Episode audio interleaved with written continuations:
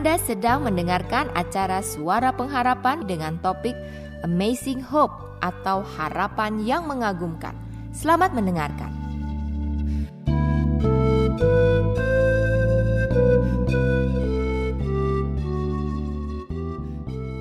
Shalom dan salam sejahtera dalam kasih Tuhan Yesus Kristus.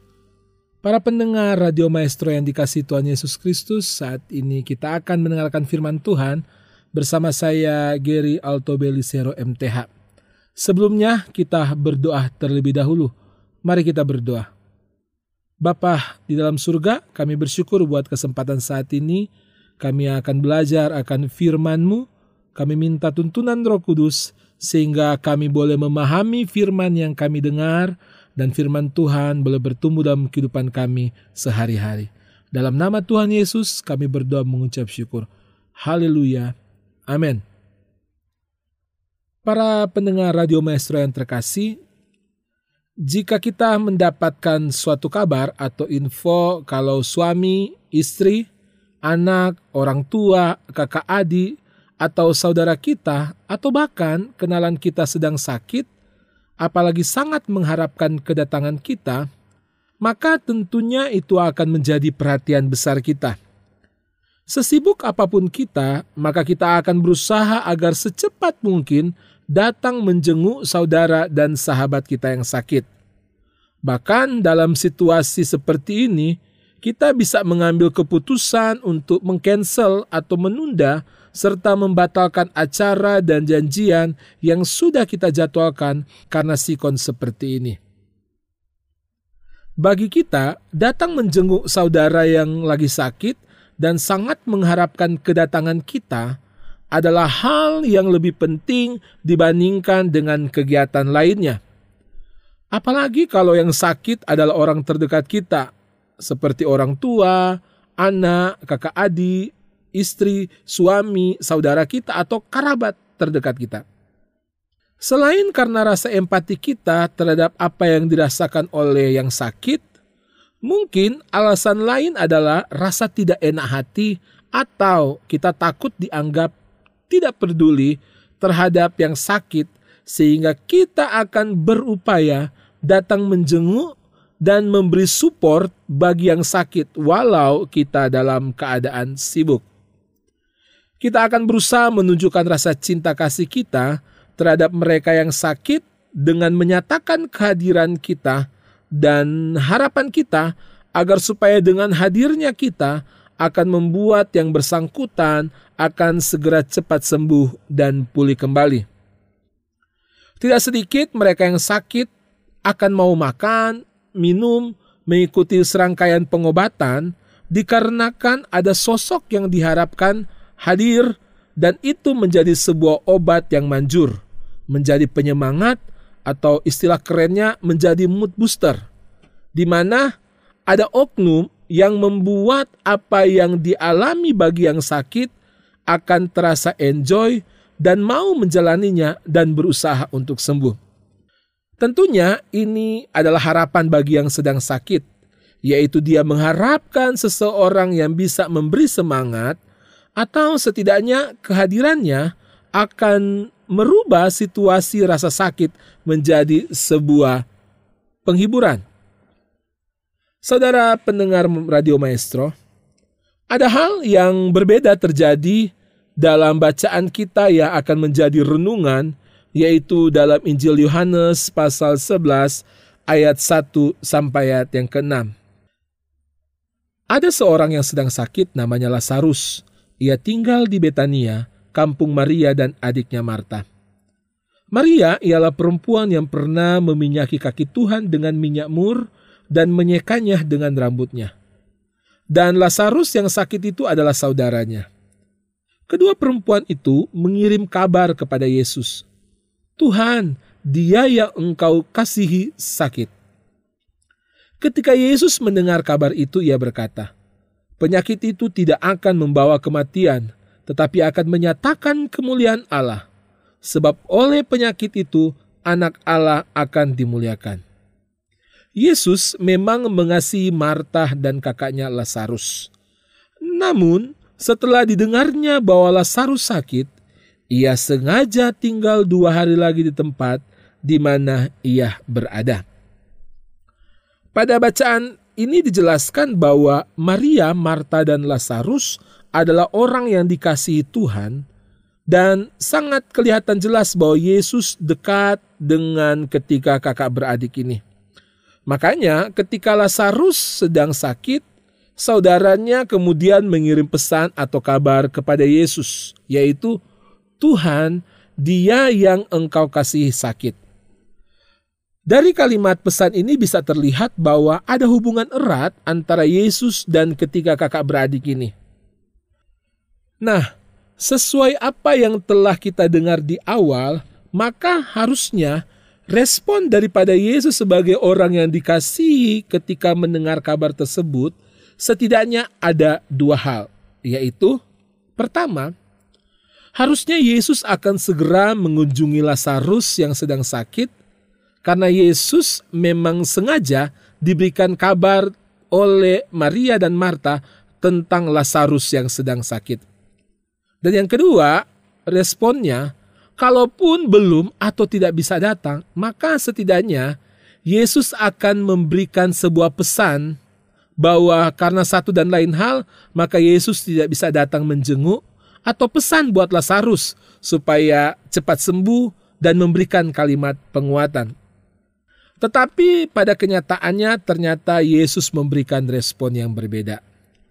Kalau kita lihat dalam Yohanes 11 ayat 4, Yesus memberikan jawaban dari berita sakitnya Lazarus. Saya bacakan, ketika Yesus mendengar kabar itu, jadi ketika Yesus mendengar kabar Lazarus sakit, dia berkata, penyakit itu tidak akan membawa kematian, tetapi akan menyatakan kemuliaan Allah, sebab oleh penyakit itu anak Allah akan dimuliakan. Harus kita pahami bersama-sama bahwa dalam konteks ini harus diingat bahwa yang mengucapkan kalimat ini adalah Yesus dan dia adalah Tuhan.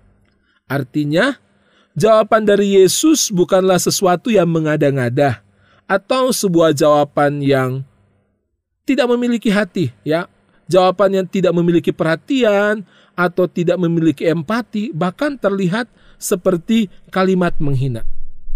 Tetapi karena Yesus adalah Tuhan, maka kalimat yang diucapkan oleh Yesus itu adalah kalimat profetik yang merupakan rencana Tuhan ke depan untuk kehidupan Lazarus dan keluarganya dan tentu sakit yang dialami oleh Lazarus akan menjadi alat untuk mempermuliakan Tuhan.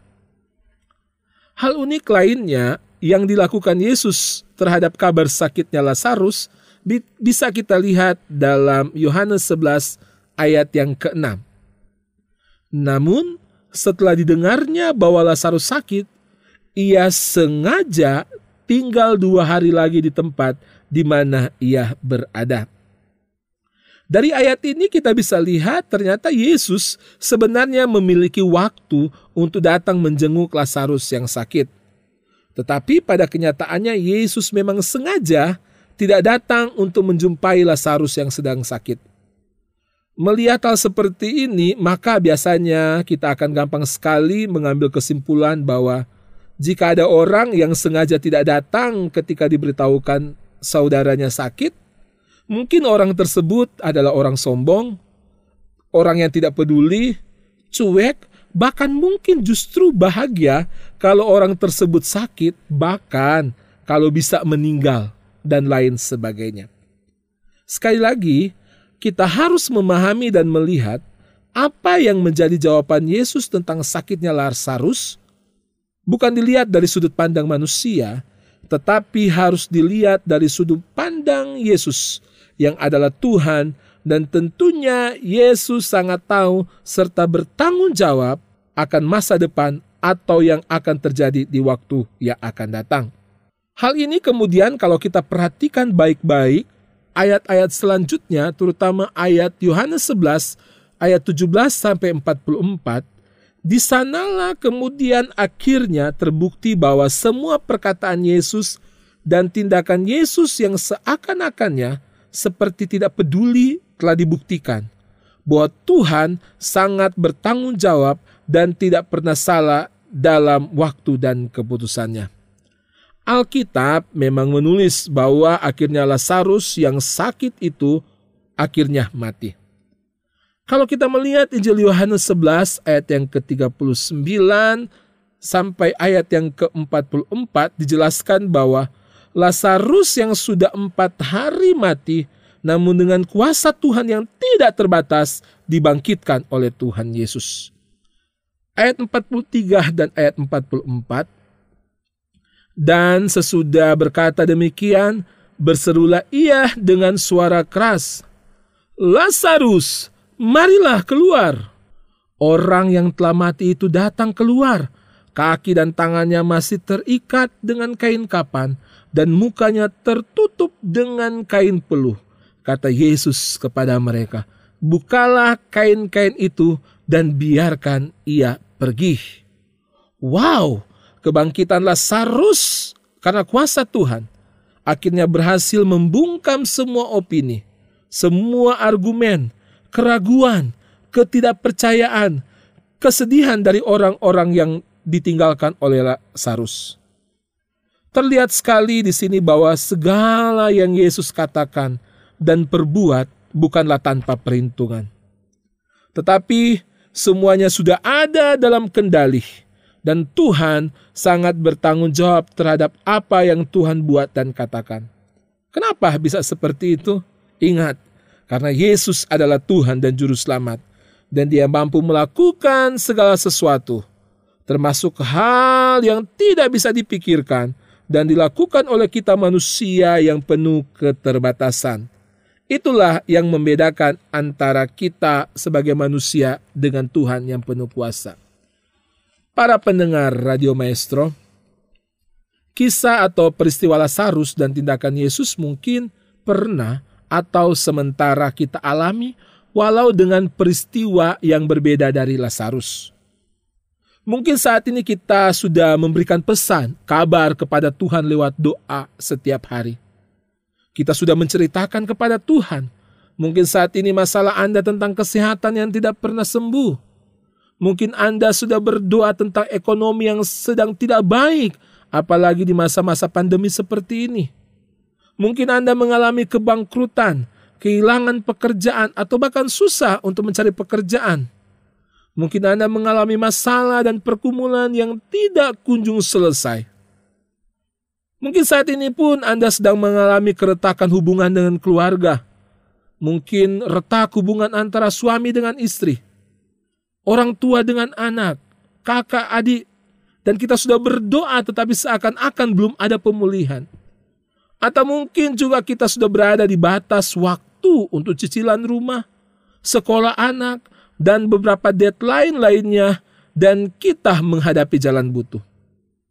Bahkan masalah yang satu belum selesai, sudah datang lagi masalah lain dan seakan-akan hidup kita ini selalu saja ada dalam masalah dan pergumulan dan merasa tidak pernah ada kebahagiaan dalam kehidupan kita.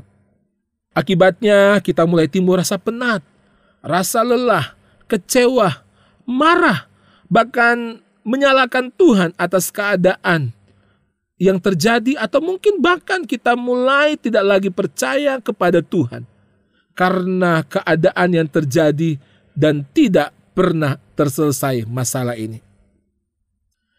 Begitu banyak masalah dan persoalan yang dihadapi kadang membuat kita tertutup iman dan pandangan rohani kita bahwa ada Tuhan yang selalu akan beserta dengan kita, menolong kita, bahkan Dia adalah Tuhan yang telah mengatur waktu dan keadaan untuk umatnya. Kita lebih fokus terhadap masalah dan pergumulan kita. Mungkin kita lebih fokus bagaimana cara menyelesaikan. Bahkan tidak jarang memilih jalan yang salah dengan harapan masalah kita akan segera selesai. Bahkan kadang kita melupakan pemahaman dan pengetahuan yang sudah kita terima lewat firman Tuhan. Kita tahu bahwa Allah kita berkuasa, waktunya yang terbaik, dia berdaulat atas hidup kita, bahkan begitu banyak janji Tuhan yang sudah pernah kita dengar, bahkan alami sebelumnya. Tetapi karena kita lebih fokus melihat apa yang menjadi masalah dan pergumulan kita yang kita hadapi, dan kita berusaha mencari jalan keluar penyelesaiannya, maka akibat kita melupakan segala firman dan janji Tuhan yang sudah pernah kita dengar dan rasakan. Itulah juga yang dialami oleh Marta dan Maria dalam proses percakapan dengan Yesus mengenai sakit dan kematian yang dialami oleh Lazarus. Yang pertama kita melihat kasus Marta dalam Injil Yohanes 11 ayat 23 sampai 27 ketika Marta bertemu dengan Yesus, Marta sempat salah mengerti tentang perkataan Yesus bahwa Yesus adalah kebangkitan dan hidup.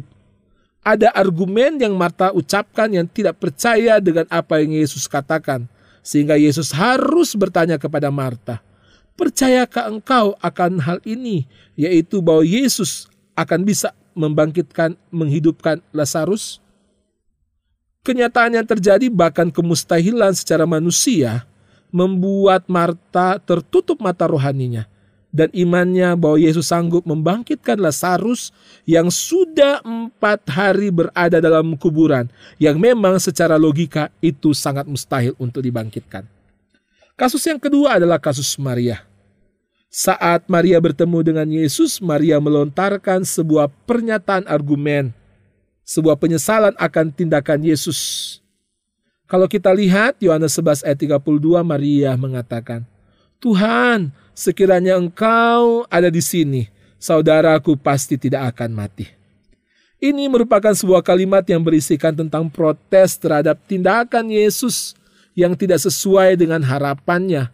Sehingga seandainya Yesus waktu mendengar Lazarus sakit langsung datang, maka Lazarus mungkin tidak akan mati. Pendengar radio maestro yang dikasihi Tuhan. Mungkin sikap Marta dan Maria ini menjadi gambaran sikap kita saat menghadapi masalah dan pergumulan. Kadang kita seperti Marta yang ketika menghadapi masalah, kita lebih memperhatikan masalahnya, kita lebih fokus pada masalah dan pergumulan, sehingga kita melupakan, bahkan kita tidak percaya lagi pada firman Tuhan yang sudah pernah kita baca atau kita dengar. Bahkan kadang kita pun melupakan pertolongan Tuhan yang dulu pernah menolong kita, sehingga kita tidak bisa percaya lagi bahwa Tuhan mampu menolong kita saat ini. Atau kadang kita mungkin seperti Maria yang ketika menghadapi masalah, maka kita lebih banyak berargumen, mengasihani diri sendiri, dan lebih kepada seakan-akan mengajarkan apa yang seharusnya Yesus lakukan untuk masalah yang kita hadapi. Mungkin kita berpikir atau kita berkata bahwa harusnya Yesus buat ini, harusnya Yesus buat itu, harusnya Yesus seperti ini, harusnya seperti itu, dan sebagainya.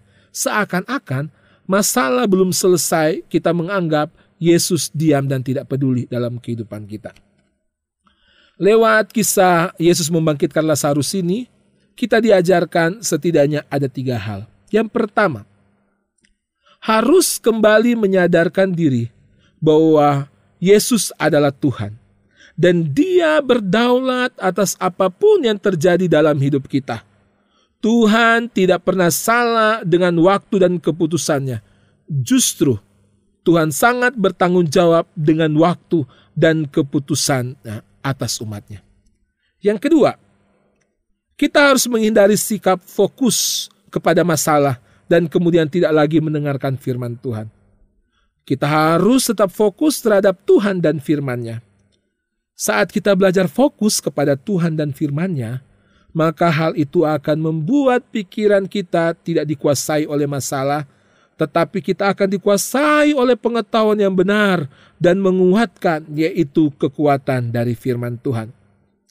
Sehingga segala rasa takut, khawatir, bimbang, sedih, kecewa, putus asa, dan lain-lainnya akan tergantikan dengan kekuatan, sukacita, dan pengharapan bahwa di tengah masalah apa pun kita masih punya Tuhan dan kita yakin Tuhan akan memampukan kita bahkan menolong kita dalam segala keadaan. Ketiga, jangan kecewa dengan keadaan yang terjadi dan apa yang Tuhan izinkan terjadi dalam kehidupan kita. Dan jangan mengatur Tuhan apa yang harusnya Tuhan lakukan untuk masalah kita. Dia, Yesus adalah Tuhan, maka dia pasti tahu apa yang harus terjadi dalam kehidupan kita. Kita harus tetap bersabar dalam segala sesuatu yang terjadi dengan satu pengharapan bahwa Tuhan beserta dengan kita, bahkan ketika kita berada di titik serendah-rendahnya sekalipun. Kalau Tuhan beserta dengan kita, kalau Tuhan izinkan sesuatu terjadi dalam kehidupan kita, maka kita tahu Tuhan akan mampu menanggung kita. Dia akan terus bersama-sama dengan kita. Dia akan menolong kita, menemani kita, membuat kita melewati segala persoalan kehidupan kita. Para pendengar Radio Maestro, jika Yesus mampu menyatakan kuasanya dengan membangkitkan membangkitkan Lazarus yang sudah empat hari mati. Maka dalam keyakinan kita juga, Yesus yang sama akan menyatakan kuasanya bagi kita dan akan terus menolong kita apa pun yang terjadi. Kalau Yesus pernah tolong kita menghadapi berbagai masalah yang pernah terjadi, Yesus yang sama akan mampu menolong segala persoalan yang sementara dan akan kita hadapi di depannya. Karena apa? Karena Dia adalah Tuhan yang tidak pernah salah dengan waktu dan keputusannya. Tuhan Yesus memberkati kita semua. Mari kita berdoa. Ya Allah, pencipta langit bumi dan segala isinya, Allah yang berdaulat atas kehidupan kami. Kami bersyukur atas firman Tuhan yang kami sudah dengar. Ajar kami menjadi orang-orang yang tahu mengerti akan rencana Tuhan. Ajar kami menjadi orang yang sabar dalam menghadapi segala sesuatu karena kami tahu lewat firman Tuhan telah diajarkan. Ada Tuhan yang beserta dengan kami. Ada Tuhan yang akan menolong dan menguatkan kami.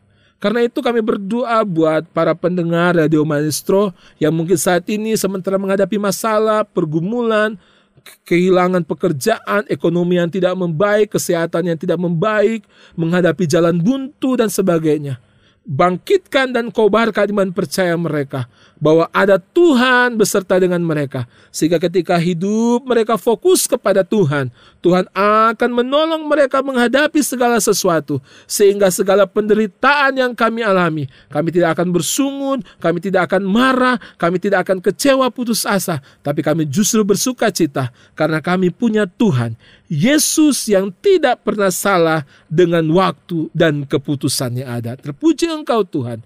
Dalam nama Bapa, Putra, dan Roh Kudus. Yaitu dalam nama Tuhan Yesus Kristus. Kami telah berdoa mengucap syukur kepada Tuhan. Haleluya. Amin.